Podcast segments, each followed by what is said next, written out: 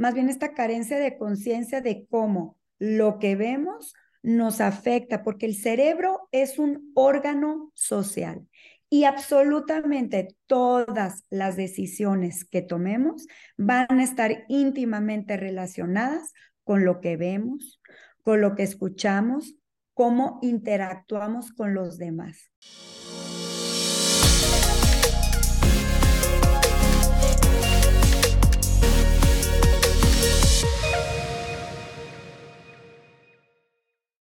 Hola people, bienvenidos nuevamente a Factor Esencial. Gracias de todo corazón por darse cita con nosotros, con una conversación amena, agradable, esas conversaciones que yo siento que hacen falta no solamente en los jóvenes, sino también en esos adultos responsables. Y hoy nos acompaña una mujer maravillosa. Yo creo que llevo siguiéndola ya hace más de dos, tres meses. La escuché en un podcast y hablé con Mónica, que es la productora del programa, y le dije, Mónica, ella tiene que estar en factor esencial por cosas de la vida no nos pudo acompañar en unos meses anteriores, pero gracias a Dios y a esa misma vida hoy está aquí con nosotros Ana Marcela Gándara. Ella es psicóloga, de hecho tiene más de 19 años de experiencia internacional, es experta en temas de prevención de acoso escolar, en temas de redes sociales, de bullying, comunicación familiar, autoconocimiento y amor propio. Y de verdad, Ana, quiero, Ana Mar, quiero darte la bienvenida a Factor Esencial y sobre todo agradecerte por venir a compartirnos, yo creo que de un tema tan importante, un tema que sin duda alguna hace falta, un tema que siento yo hace falta tocar en la mesa todos en familia discutiendo de un tema que, que no se toca mucho, que siempre lo dejamos como si fuera un tabú. Esto le sucede a los hijos de los demás, nunca a mis hijos, o mi hijo no lo está haciendo, lo hacen los hijos de los demás y no estamos siendo conscientes de que en realidad esto está pasando en casa porque no estamos tocando estos temas en la, en la mesa cuando estamos sentados con nuestras familias, con nuestros hermanos, con nuestros padres. Entonces, gracias por, por atreverte a tocar estos temas tan importantes y bienvenida a Factor Esencial. No, muchísimas gracias por la invitación. Primero que nada, me emociona tener este espacio y como mencionas, es muy necesario porque no siempre estamos abiertos a reconocer que los hijos pueden ser víctimas o también agresores. Y la verdad es que los chavos de hoy en día, niños, niñas, adolescentes, todos están viviendo este tipo de temas de acoso y no siempre se atreven a hablar. Así que sí es importante tocar el tema. Ahora sí que sin tapujos, me puedes preguntar de lo que sea, porque el chiste es que el día de hoy quienes nos escuchen se pueden llevar, se puedan llevar información que les sirva y que puedan empezar a generar cambios en su casa. Yo estuve leyendo en tu, en tu página web un estudio que de hecho creo que fue el Wall Street Journal que lo realizó, que publicó una investigación de una empresa donde se comprobaba que Facebook e Instagram era tóxico para los adolescentes. Durante los últimos tres años creo que Facebook ha investigado los efectos que tiene Instagram en la salud mental de sus usuarios. Año tras año, año tras año, sus resultados han mostrado que los más afectados son los adolescentes. ¿Cómo está afectando eso en, en, los adolescentes? Es decir, ¿qué es, lo que, ¿qué es lo que afecta en las personas? ¿Qué es lo que cambia? Efectivamente, mira, a nivel mundial, Facebook sigue siendo la red social más utilizada y luego le viene Instagram, que hoy en día los adolescentes ya casi no usan Facebook, es más Instagram lo que usan. ¿Y qué es lo que sucede? Imagínate que tú eres una persona, la adolescencia literal, su descripción es adolece de, es una falta de juicios, es una falta de autoconocimiento. Sin embargo, el, el cere, la parte de, de, adolescente de cere, quiere decir que se lo puedes enseñar. Entonces, imagínate que eres esta persona que apenas te estás descubriendo quién eres, qué te gusta, qué no te gusta, qué quieres hacer en la vida en la etapa en la que estás. Y entonces empiezas a ver tú en redes sociales que otras personas tienen mejor vida que tú. Que cabe aclarar que lo que vemos en redes sociales no es verdad, porque la verdad es que nadie sube, o más bien casi nadie sube, cuando la estás pasando mal realmente. No todo el mundo se atreve a compartir. Entonces empieza a ver toda esta confusión de que los demás están teniendo una mejor vida que la que yo tengo, que estoy viendo los, los modelos de personas que se supone que yo debo de seguir y no necesariamente se ven como yo. Entonces empiezan a cuestionar, ¿estará algo mal conmigo? porque yo no veo cómo se ve lo, la persona que estoy viendo aquí en redes. Entonces empieza a generar una confusión. De hecho, en pandemia, la generación que fue más afectada por el encierro y porque pasaban mucho tiempo en redes sociales, es esta generación de adolescentes que se llama la generación Z o las centennials, que son los nacidos entre 95 y hasta el 2010. Y justo fue por eso, porque te hacen creer que tu vida no está bien, te hace creer que si te gusta, te voy a inventar el piano, pero tú no estás viendo que tus amigos están tocando el piano, pues entonces no está cool, entonces no te hace ser una mejor persona. O sea, de verdad, las redes sociales, tanto adolescentes como adultos, nos están condicionando nuestra manera de pensar, nuestra manera de actuar. Es por eso que hay que tener mucho cuidado en que no se genere una adicción. De hecho, si me permites seguir un poquito con este tema de adicción, también se ha demostrado que las redes sociales están hechas para que se conviertan en, en adictivas, en adicción. ¿Por qué? Porque en el momento que nosotros bajamos una red social, empezamos con un like, empezamos con la interacción, pues empezamos a tener placer porque estamos recibiendo comentarios de regreso, estamos recibiendo todos los likes eh, o la carita de corazón o el emoji que quieras que cada vez van sumando más. Y entonces, ¿qué pasa en nuestro cerebro?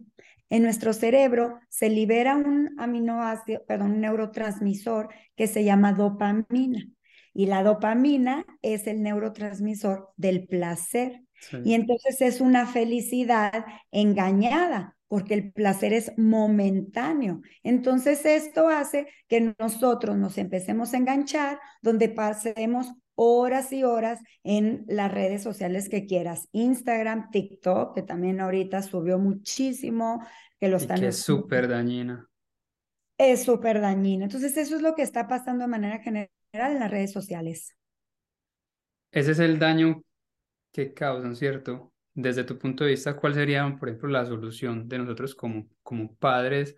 Y yo creo que a veces es difícil, sobre todo, yo creo que contener a esos mismos adolescentes, pero ¿cuál crees para ti que sería una solución a esta misma adicción?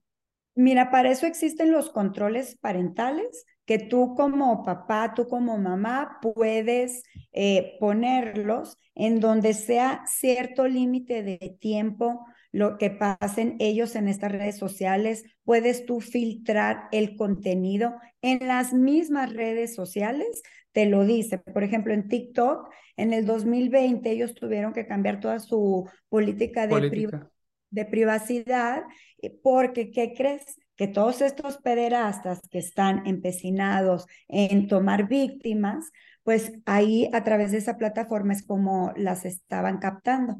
Entonces, a fuerza tuvieron que cambiar sus políticas en donde si tienes una cuenta que sale niños menores de 13 años y TikTok la detecta, la borra en automático. Tiene que estar un adulto. Si tú tienes entre 13 y 16 años, en automático se genera el perfil en privado. Claro, como papá, como mamá, tienes que asegurarte que se mantenga en privado. También en la misma aplicación tú puedes poner cuánto tiempo de screen time quieres que esté tu hija en esa red, tu hijo o tu hija en esa red social. Entonces, las mismas aplicaciones para protegerse, pues ellos tienen estos controles parentales que hay que usarlos para que no pasen tanto tiempo, porque a nosotros nos sucede. Estás tú una sentadita, claro, a mí también, en una sentadita de repente ya te dieron tres, tres horas y estás viendo un video tras otro, porque en cualquier red social, se llame YouTube, Instagram, Facebook, TikTok, cualquiera de esas, en automático vas teniendo mucho contenido, solito nos va saliendo, entonces hace que se nos pase el tiempo, que lo que iba a ser, ay, voy a checar una palabrita, nos llevó a una cosa y otra cosa y se nos fueron cinco horas, ¿no? Y yo creo que, discúlpame que te interrumpa, porque de, de, esa misma descarga, porque podemos llamarlo descarga de dopamina, que pasas una hora, vas y sueltas el celular y se siente y me ha pasado, siento como un sentimiento, valga la redundancia, de culpa tan teso que uno dice, Dios, yo aquí horas perdí tanto tiempo y ni siquiera, o sea, en cosas que, o sea, que no me aportaron absolutamente nada. Y va de güey, ahorita decíamos, colocar el, el control parental. Vivencia propia. Tengo el control parental en mi TikTok. Lo puse en, como si fuera un niño, ya no me muestra viejas en pelota siempre, ya no me muestra perfiles que de cierto modo te robaban el tiempo, o sea, era una cosa loca que yo, de esa misma dopamina de la que estás hablando, y yo siento que eso también te daña tu relación de pareja porque estás viendo pues a, un prototipo de mujer en base a las mujeres, al que le gustan los carros, estás viendo un montón de carros que no estás valorando el, el, carrito que tienes, que te, que te, o sea, que tuviste que matarte por trabajarlo no estás valorando tu casa porque estás viendo las supermansiones y siempre estás queriendo más y más y todo lo estás comparando y comparando y comparando. Y llegué y puse TikTok e Instagram, lo tengo como en 30 minutos al día. TikTok lo puse en parental mode, o sea, él no me muestra nada, solamente es como para yo subir cosas y veo 10, 10, o sea, hago scroll 10 veces y él se bloquea automáticamente. Y yo decía, ok, ya, o sea, yo siento, yo lo puedo quitar porque yo lo, lo puse, pero ya soy como que ese, estoy siendo como que ese adulto responsable conmigo mismo. Entonces yo creo que es, es modo de decir a la gente, esto no pasa solamente con los niños, o sea, los adultos también caemos en esta red. Así es, efectivamente, y tienes razón el decir, o sea, esto que estos comparativos que hiciste le pasa a adolescentes y adultos, porque mira, el famoso dicho, the, the, the grass is always greener on the other side, o sea, es 100% verdadero. Tú volteas a ver al vecino y dices, ay, mira qué bien, qué bien le está mm. yendo. Pero la verdad es que todos estamos luchando con nuestra propia batalla interna, ¿no? Con nuestros propios demonios. Con nuestros propios demonios. Entonces, sí, nosotros adultos es ponernos el ejemplo ante nosotros mismos de decir, solo con alarmas, solo voy a estar tanto tiempo en esta aplicación porque nos quita tiempo. Mejor hay que leer libros, mejor hay que tomar curso, algún curso, mejor hay que meditar, hay que salir a caminar, que nos dé el aire fresco, hay que aprovechar el tiempo de mejor manera que estar liberando una dopamina, que es esta, este placer falso y momentáneo, que no más hace que lo busquemos más, porque lo mismo pasa con los videojuegos, lo mismo pasa con las redes sociales, lo, eh, lo mismo pasa cuando consumes droga, es, son ratos de, de felicidad escondida que llega un momento que necesitas consumir más de cualquier adicción que tengas para poder sentirte bien. Entonces sí hay que evitar como adultos, como adolescentes, caer en esto. Porque además hay un, hay un este, documental que me gusta mucho que se llama The Social Dilemma. Que está en Netflix. Disculpe que interrumpa. Para todos los que quieran verlo, está en Netflix. Así es, está en Netflix. Vale mucho la pena verlo como adulto y si tienes hijos de por ahí 11, 12 años en adelante, vale la pena verlos con hijos porque te va diciendo cómo este Internet, que es una herramienta maravillosa, pero cómo este Internet se te va presentando la información que cree que tú quieres ver, según la ciudad en la que estés, según las búsquedas que has hecho, según todo tu movimiento que tiene. Entonces, es un recibes una información sesgada, no recibes una información completa. Cuando yo vi ese documental, a mí se me quedó muy grabado porque dije, claro, están, nos están manipulando, estamos nosotros haciendo research y resulta que la información que es amplia, pues nomás nos muestran un poquito.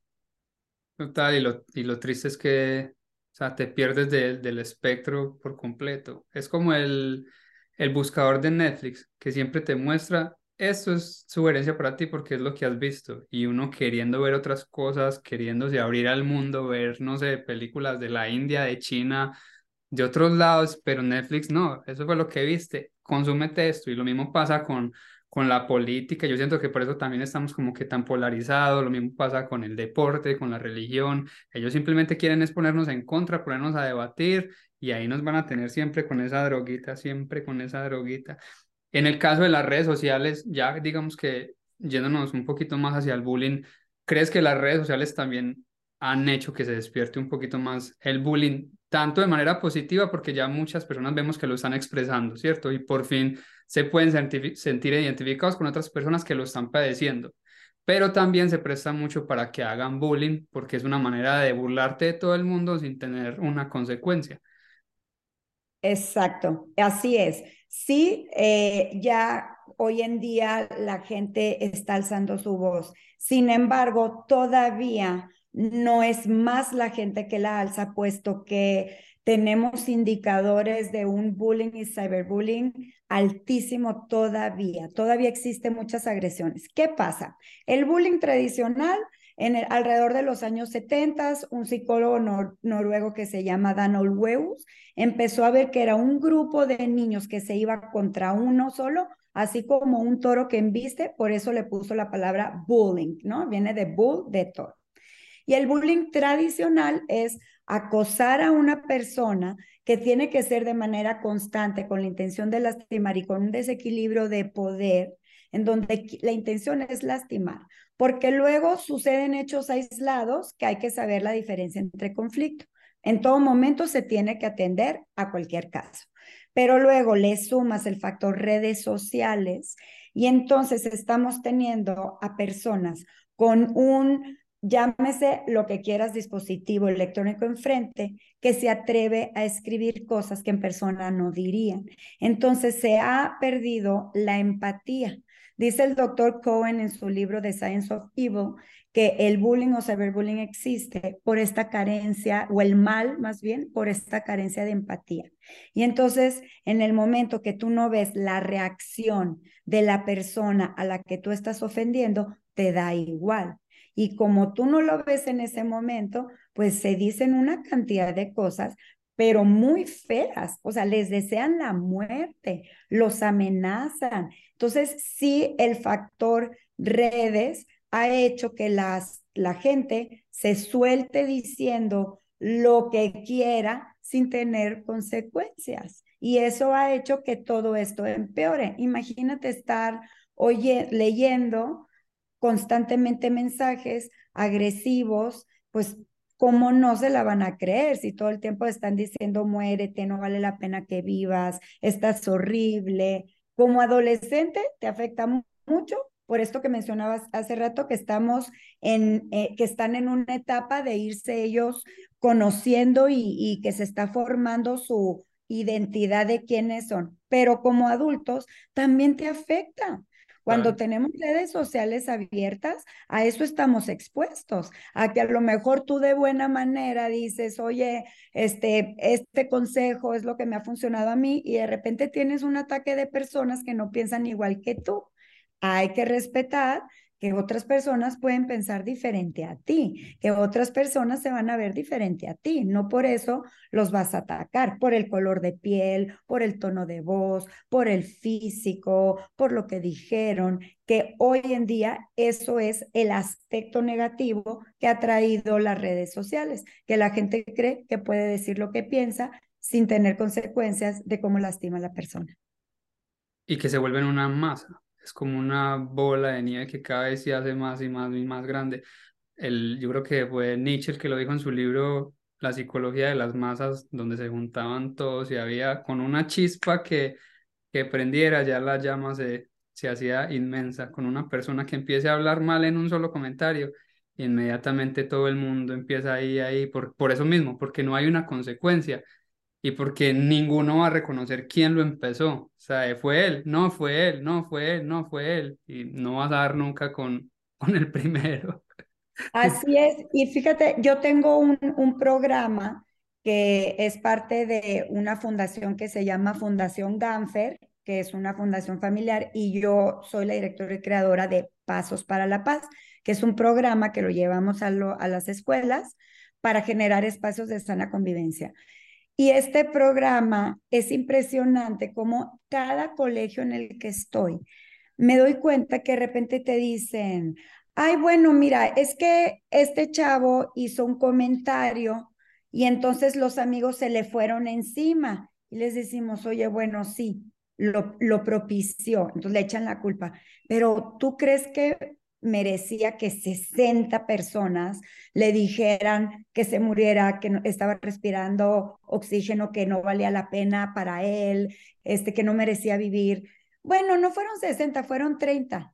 Y nosotros, bueno, 30, mm. o aunque hayan sido 5, son varios contra uno y los ataques están siendo muy agresivos. Entonces, les cuesta trabajo entender esto. O cuando también hablamos de videojuegos agresivos, que estos influyen mucho también en el comportamiento de los niños y de las niñas y de los adolescentes, y esto también influye que llegan a las escuelas con un tema de, de, déficit de atención, con un, un tema de agresión, y les dices, X videojuego es violento, y te dice, pues no, no tanto, nomás matas, pero es de mentira. Y yo, mm. ah, ok, no, es que, es que no sale sangre, me dicen, y yo, no sale sangre, pero para ganar tienes que matar.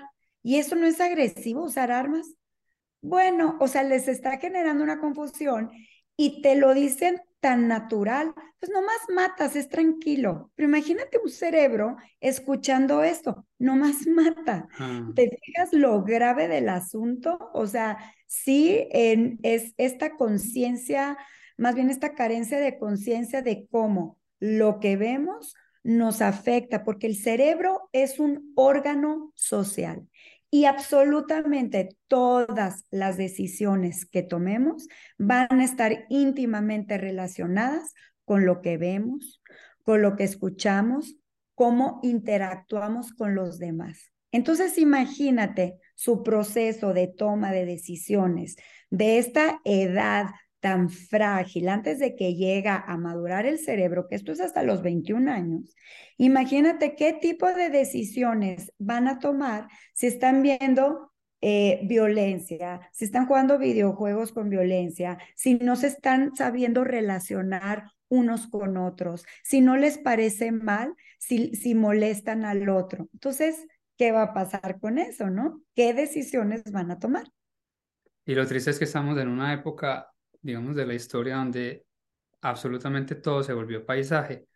Entonces vemos que hay una guerra en Ucrania, ah, pero no es tan fuerte como la que hubo en Pakistán en el 2008. Entonces vemos algún atentado, ah, pero no fue tan fuerte como el de las Torres Gemelas vemos que alguien se está muriendo, ah, pero es que aquí lo mataron y lo descuartizaron y lo tiraron en una bolsa. Entonces todo está como que esa misma comparación de la que hablábamos de las redes sociales, la estamos llevando a extremos por completo y siempre creemos que es hacia los demás. O sea, esto nunca nos va a pasar. Eso le pasa a mi vecino, eso le pasa por allá en, qué sé yo, en Oklahoma, en Pensilvania, eso nunca pasa aquí en Atlanta, eso nunca pasa en el DF, eso es por allá en Colombia y siempre estamos como que llevando esas comparaciones a extremos y no nos estamos como que reconociendo, oiga, es aquí, eso puede estar pasando a su familia, le puede estar pasando a su hijo. ¿Cuál crees tú que sería, por ejemplo, la solución? Cuando tratas tú a esos niños que han sido víctimas del bullying y también a los victimarios, porque son los que yo creo que más hay que tratar, ¿cómo se trata un niño con bullying y cómo tratas a un niño que está haciendo bullying? Mira, son dos perspectivas diferentes.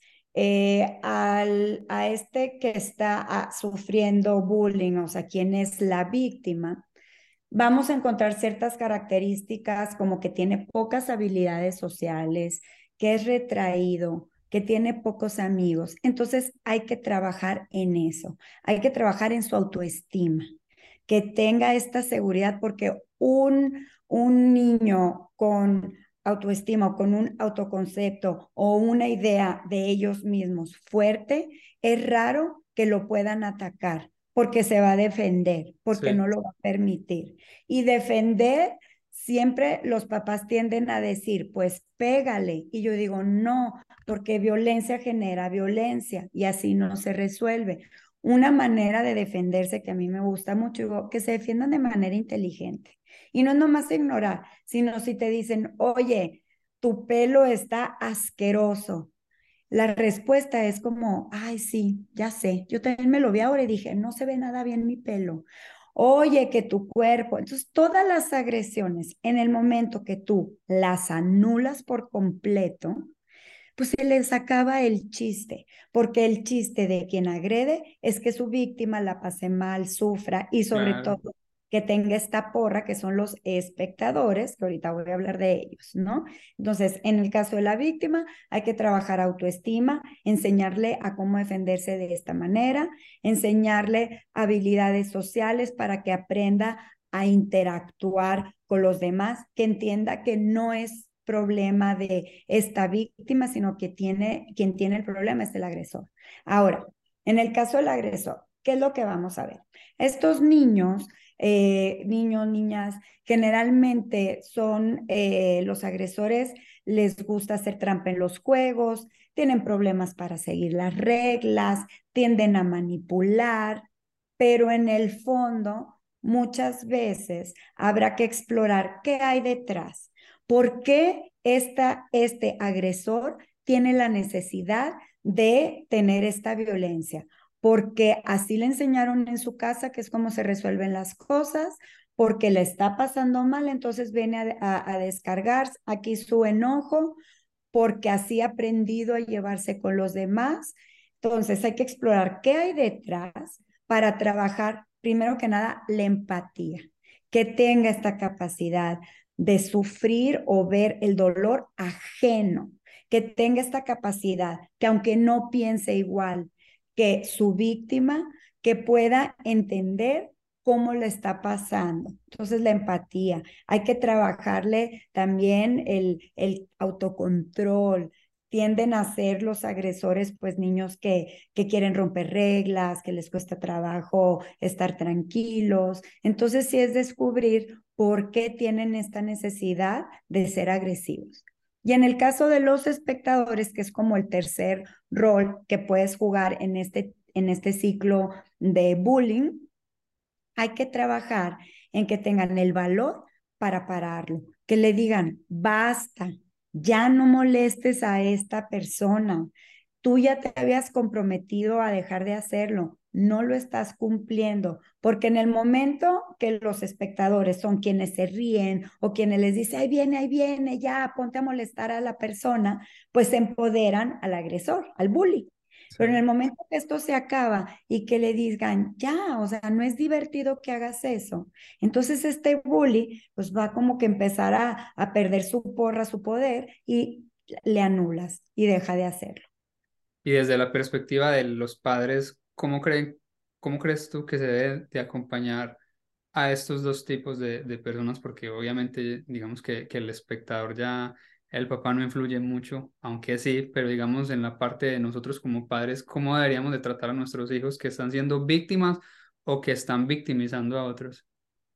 Mira, siempre apoyarse de un profesional de la salud es muy buena idea. O sea, a los niños se les tiene que atender, pero como papás, por ejemplo, en el caso del el agresor, pues entonces le puedes hacer preguntas que lo lleve a la reflexión y con el ejemplo enseñarles empatía, porque empatía es una palabra que luego se usa de manera muy común, pero no siempre la practicamos. Entonces, por ejemplo, oye, ¿te gustaría que a ti te hicieran eso? No, sí. ¿Cómo crees que se sintió cuando tú le dijiste que no podía sentarse a jugar contigo? Oye, siempre traes a casa a esta persona.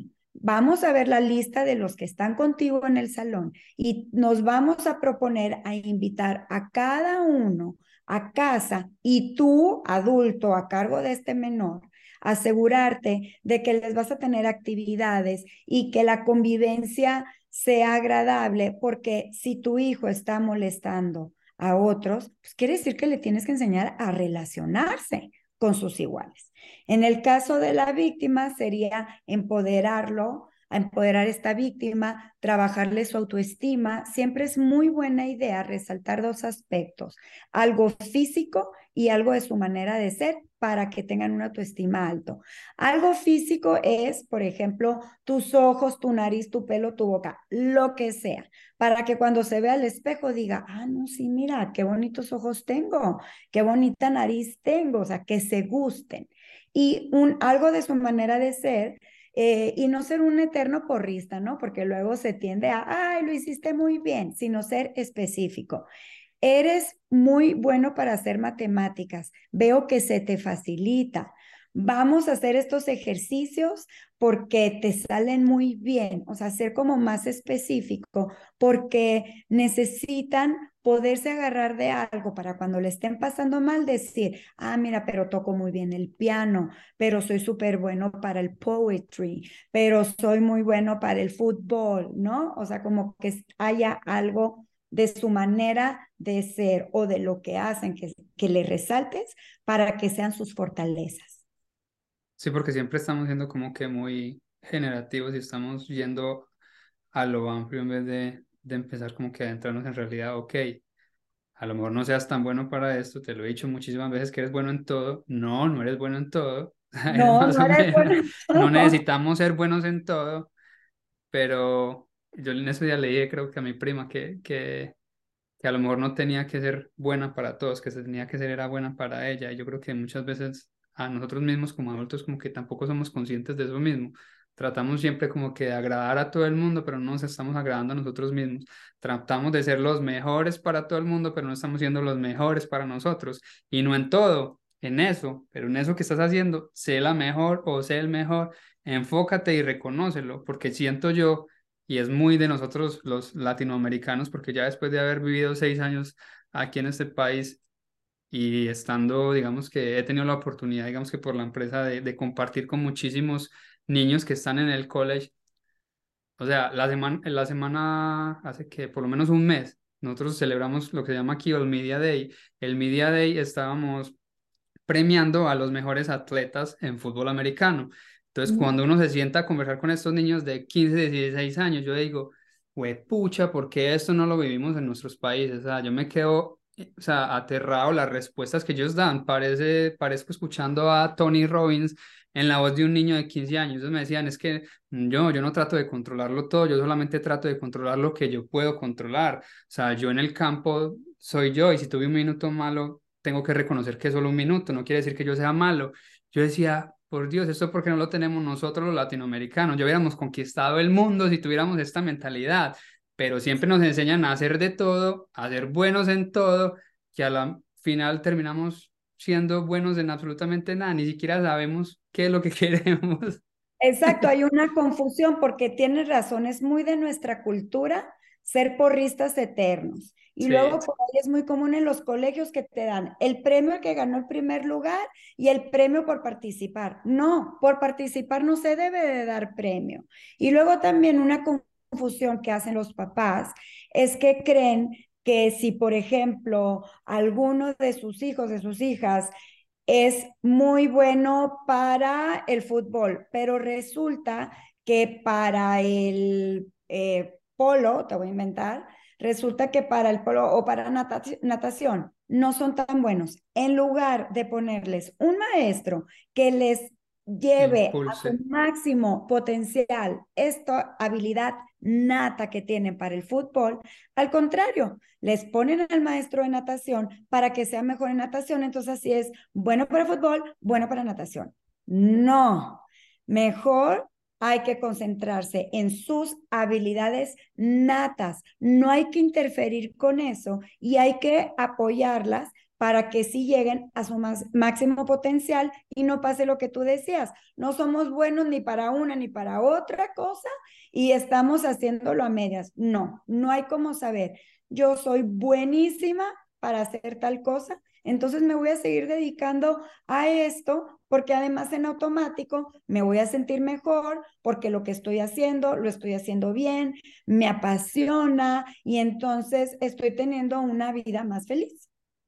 Y yo creo que es en todo, porque por ejemplo en las universidades en Colombia, le pregunta uno al primo que ya se acabó de graduar del colegio, se está inscribiendo a la universidad, entonces, ah, ¿en qué, ¿en qué vas a estudiar? No, me metí a Derecho o a Ingeniería Química y voy a ver a qué paso. Y yo soy como que Derecho, Ingeniería Química, así es como mirar a ver en cuál entro y la que me, pues es la que entre. Por eso es que llegan cinco o seis años de carrera y ya se retiraron porque no era lo que querían hacer.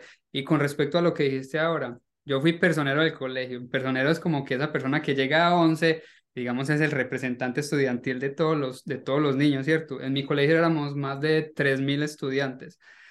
Un niño que estaba en quinto de primaria, no sé si en México se diga quinto de primaria también, pero el niño, o sea, para nosotros, no sé si conoces quién es Mariana Pajón. Mariana Pajón tiene varias medallas olímpicas como la mejor bicicrosista del mundo.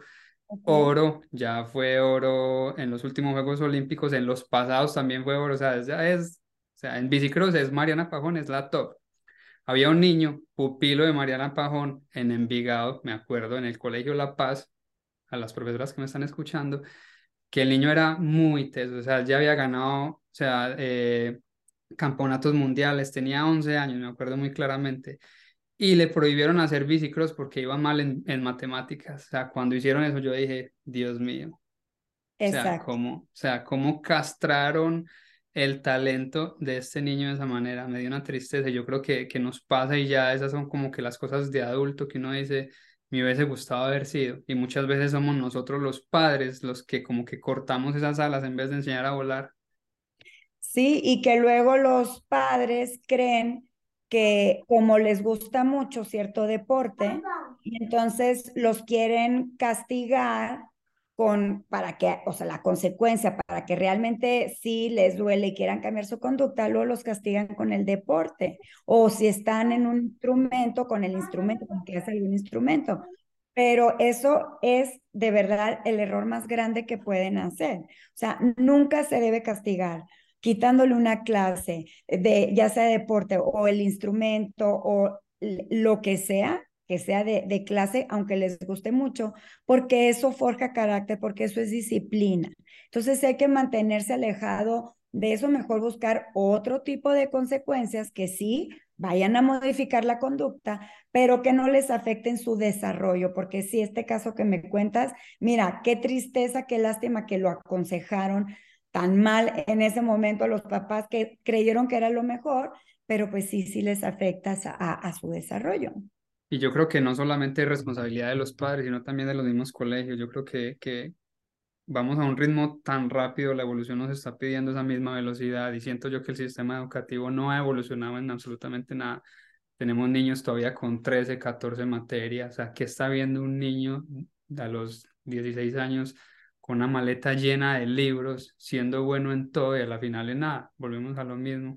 Y yo creo que hace falta este tipo de conversaciones, yo creo que, que, es bonito poder mostrarle a la gente otro punto de vista, desde, desde mi punto de vista, valga la, la redundancia, un poquitico más, más real, porque siempre estamos viendo es números, estadísticas, pero no nos estamos yendo al punto donde pues yo creo que, que, que en realidad debemos de, de, tocar en los hogares, en las escuelas, porque creo que esto es un conjunto y siempre estamos culpando al sistema. Es el sistema que tiene que cambiar, no nosotros. Cuando el sistema lo cambiamos somos nosotros. Así es. Y sí tocas un muy buen punto porque todavía el sistema educativo tiene que avanzar y lamentablemente no tienes una materia de habilidades sociales como obligación. Total. Y eso es lo que se necesita, porque más, que, más importante es que sepan autorregularse, autocontrolarse, que puedan hablar de sus emociones, de sus sentimientos, que puedan entender qué es lo que está pasando la otra persona. Eso es más importante que algunas materias, porque eh, cada vez se ve que la inteligencia emocional está tomando mucha importancia. Y lo vimos en la pandemia. En la pandemia eh, podía ser el super CEO de la mega empresa que quieras, pero estabas encerrado. Llegó un mm. momento que no podías salir a la esquina, sobre todo al principio, que no había nada de información. Y quienes la pasaron mejor fueron todas estas personas con una inteligencia y, con una inteligencia emocional alta. La pasaron mejor las personas que pudieron tener este autocontrol, que pudieron hacer otras actividades para no volverse locas. Entonces, mm. no sirvió de nada ser lo mejor de lo mejor, el mejor puesto en la empresa, llámese que quieras, escoge la que quieras, si no tienes este tema de inteligencia emocional. Sí, eh, la verdad también ya hoy en día se da más importancia. Nosotros los psicólogos ahora sí tenemos a muchas más personas eh, en, en terapia, pero todavía falta, todavía falta que en las empresas sea un tema eh, donde les estén llevando estas herramientas, pláticas, que les den support groups a sus empleados para que se sientan mejor. En los colegios falta que esté todo este emotional learning como obligatorio porque lo ponen como opcional y hay ciertos colegios que lo adoptan y ciertos colegios que no, pero no le están dando la importancia que se requiere al tema de salud mental. Y esto se tiene que trabajar desde que están chiquititos, desde que están en preschool. Tú tienes que empezar a hablar de emociones, de sentimientos, de cómo sociabilizar con los demás niños para cuando lleguen a ser adultos, pues puedan ser unos adultos con una buena salud mental. Total, que nos enseñan, yo creo que al fin y al cabo a tomar mejores decisiones, porque siempre estamos siendo muy emocionales y poco racionales, y es por eso mismo, porque no nos conocemos a nosotros mismos, no sabemos de dónde vienen esas decisiones que estamos tomando. Y lo que estás diciendo me parece súper importante, porque yo me acuerdo que en el colegio mío, o sea, había una psicóloga a tiempo completo, pero la psicóloga simplemente atendía a los niños que los profesores enviaban porque necesitaban un psicólogo, pero ¿por qué no nos enviaron al resto? ¿O por qué la psicóloga no lo llevaron a los salones a decir antes de evitar los problemas? O sea, es como, es igual, es la medicina, simplemente quieren es atender enfermos en vez de prevenir la enfermedad. Yo creo que sería muchísimo más importante para nosotros poder tener esas clases de las que estás hablando. Así es, porque ya, aparte, en temas económicos para los gobiernos, es mucho más barato tener todos estos programas preventivos que ya atender los problemas. Eso funciona en todo. Entonces, ¿qué estamos viendo? Estamos viendo a médicos que pueden ser excelentes en, en su ramo, unos super profesionales, pero ¿qué crees? Es un super médico que tiende a la depresión entonces, cuando le entran sus depresiones, no puede atender a sus pacientes. Entonces se ausenta un tiempo. Y vemos a muchos adultos que viven los mismos. Ahorita usé este ejemplo de un médico porque lo tengo cercano, es un cardiólogo que es excelente cardiólogo, pero cuando entra en su depresión que no la puede controlar al 100, entonces se ausenta y deja de ejercer su profesión y no puede atender a sus pacientes. Entonces, esto es un ejemplo de miles y miles y miles que existen por no haber trabajado el tema eh, de manera, eh, eh, o sea, como prevención y pues que él ya tiene una depresión diagnosticada que si bien existe tratamiento, pues es un tema que constantemente lo tienes que trabajar y no siempre se atiende, ¿no? Claro, y que yo, y yo pienso y yo creo que en lo que he leído, lo que he estudiado y lo que he visto también es que no siempre tiene que tratarse con medicina. A lo mejor hacen falta simplemente conversaciones como esta, o un buen libro, o una buena serie que te eduque, no sé, darte cuenta de que en realidad no estás solo en el mundo, porque siempre también lo que quieren es tratarnos es con medicina, medicina y medicina, cuando con una conversación con un buen psicólogo podemos salir de un montón de, de, sofismas y de películas que nos estamos haciendo nosotros mismos en la cabeza. Así es que un poco en parte yo tengo mi, mi cuenta de Instagram eh, de psicóloga que yo subo, la que tú mencionaste al principio que sigues, que yo subo tips, eh, que hablo de diferentes temas, porque así es como te puedes dar cuenta que no le estás pasando bien, porque hay veces que tienes tanto estrés que llega un momento que te acostumbras al estrés y no te das cuenta que le estás pasando mal, pero en eso lees una frase, lees una información y dices, ah, caray, a lo mejor yo estoy pasando por esto. Entonces, sí, yo creo firmemente en mi profesión y siempre eh, yo motivo a buscar ayuda y además el tema de salud mental hoy en día no necesariamente ya es tan caro porque eh, pues ya lo incluye el, el, pues los, los seguros en los que estamos, o existen videos, o existen libros. Entonces es, es cuestión de si estar abiertos a, no le estoy pasando bien, quiero explorar qué es lo que me está pasando y sobre todo tomar cartas en el asunto, porque mantenerte en un tema de no tomar decisiones eso te genera incertidumbre, ¿no? Entonces tienes que tomar decisiones de decir, voy a leer este libro porque creo que esto me está pasando, voy a explorar eh, estos cambios que estoy sintiendo, estoy viendo que mi hijo, que mi hija está teniendo cambios de conducta. ¿Qué es lo que le está sucediendo? Antes todo el tiempo sonreía, ahora está más serio. Mm. Voy a acercarme a la escuela. ¿Qué está pasando? ¿Has notado algún cambio? Voy a acercarme directamente. Oye, te he notado que estás de más mal humor. Algo de que estás de mal humor. ¿Algo te pasó? Veo que llegas con mucha hambre. ¿No estás pudiendo comer en, en la escuela? Veo que te estás queriendo aislar. ¿Algo está pasando? O sea, como que sí, hacer todas estas preguntas para ver si estas personas le están pasando mal o son preguntas que te puedes hacer también a ti mismo, ¿no? Y que siempre habrá alguien dispuesto a escucharnos y entender también que no somos los únicos que estamos pasando por eso. Yo creo que es una condición de, de todos y que todos en algún momento hemos o vamos a pasar por un, pues por momentos difíciles, que la vida no es fácil y, no pretendemos que, que sea, pues, o sea, van a haber llamadas a las 2, 3 de la mañana que no nos van a gustar, hace parte de la vida y, y, pedir ayuda para salir de esos mismos baches, yo creo que es normal, o sea, no eres el único, no te creas tan indispensable. No, es no te creas tan indispensable, pero además no te sientas solo, no te sientas sola, porque la verdad es que sí, todos en algún momento hemos vivido y vamos a vivir momentos muy difíciles, independientemente de la edad que tengas, eh, porque es lo, lo conocido para ti. Yo, yo, a mí me gusta ahorita que hace rato que decías, cuando comentabas ejemplos de que Ay, hay una guerra no sé dónde, pero aquí estuvo peor.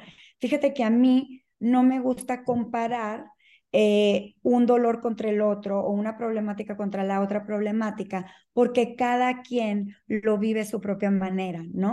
Entonces, a lo mejor yo te puedo decir, pues yo enviudé a los 30 y mi mamá murió el mes pasado y eso es durísimo, pero pues puedo conocer a alguien que me diga, ¿qué crees? Yo ya no tengo papás y se me han muerto dos hijos. O puede ser alguien que diga, yo la estoy pasando muy mal porque mi perrito se murió. Y todo se vale, o sea, no puedes tú comparar ningún tipo de bullying uno contra otro, ningún tipo de dolor, ningún tipo de tragedia, porque cada situación es muy peculiar y muy única para esa persona.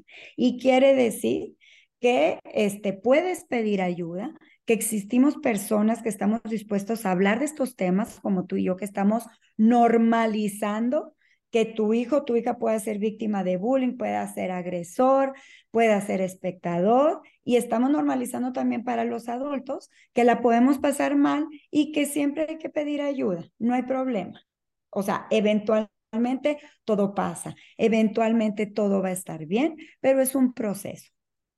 Amén. Gracias, gracias de todo corazón por por este espacio y qué, qué bonito haberte tenido en el programa. Yo creo que queda muchísima tela para cortar. Espero poder tenerte en un futuro para que hablemos de otros temas que también eres buenísima y, siempre quieres comunicar mucho. O sea, eso me, me, me parece muy bonito de tu parte, que pongas todo tu conocimiento y talento al servicio de los demás. Yo creo que eso habla mucho de ti y habla mucho también de tu familia, de cómo creciste, de cómo te criaron. Entonces, gracias Ana Mar de todo corazón por, por aceptar esta invitación. Siempre tenemos una última pregunta que cuál sería tu factor esencial, cuál es esa esencia que quieres dejarle al mundo, pero yo creo que aquí ha estado más que, más que claro y tu esencia es servir a los demás. Yo creo que eso es lo que te define a ti por completo. Te lo agradezco de todo corazón. Así es, mi misión de vida es poder aportar mi granito de arena para ayudar a los mejor, a los demás y poder generar un mundo mejor. Agradezco a ti tu espacio, yo feliz de que me invites, podemos hablar de muchísimos temas, de quienes nos escuchen. Tengo mi Instagram que es Anamar Gandarapsik de psicóloga para que se metan, que los pueda yo ayudar, me pueden mandar mensaje y que toda esta información que yo estoy subiendo, este, pues pueda de verdad generar cambios y que sientan paz en su corazón y en su alma. Muchas gracias. Amén. Ahí vamos a estar viendo el perfil de Anamar durante todo el programa. A los que nos están escuchando pueden leer abajo en la descripción su Instagram y sus redes sociales para que la sigan también. Como yo la sigo ya hace un par de meses y con contenido que definitivamente nutre, que definitivamente hay que escuchar. Y gracias a todos, gracias por conectarse, por escucharnos, por vernos a través de la serie en Facebook, en YouTube. Y gracias a ti, Anamar, por tomarte este tiempo. De todo corazón, Dios te bendiga. Gracias, igualmente. Dios te bendiga. Gracias, Ana, de todo corazón. Qué bonita conversación y, y yo creo que real. Hace falta, hace falta este tipo de conversaciones y poder mostrarle al, a la gente que a la final no somos tan distintos. Yo creo que Totalmente. todos somos lo mismo. Qué bueno que salió este tema de, de, pedir ayuda, porque luego creemos que somos los únicos que le estamos pasando mal y no es así. Entonces, qué bueno que, que salió y bueno, este, cuentas conmigo para más programas y para hablar de diferentes temas.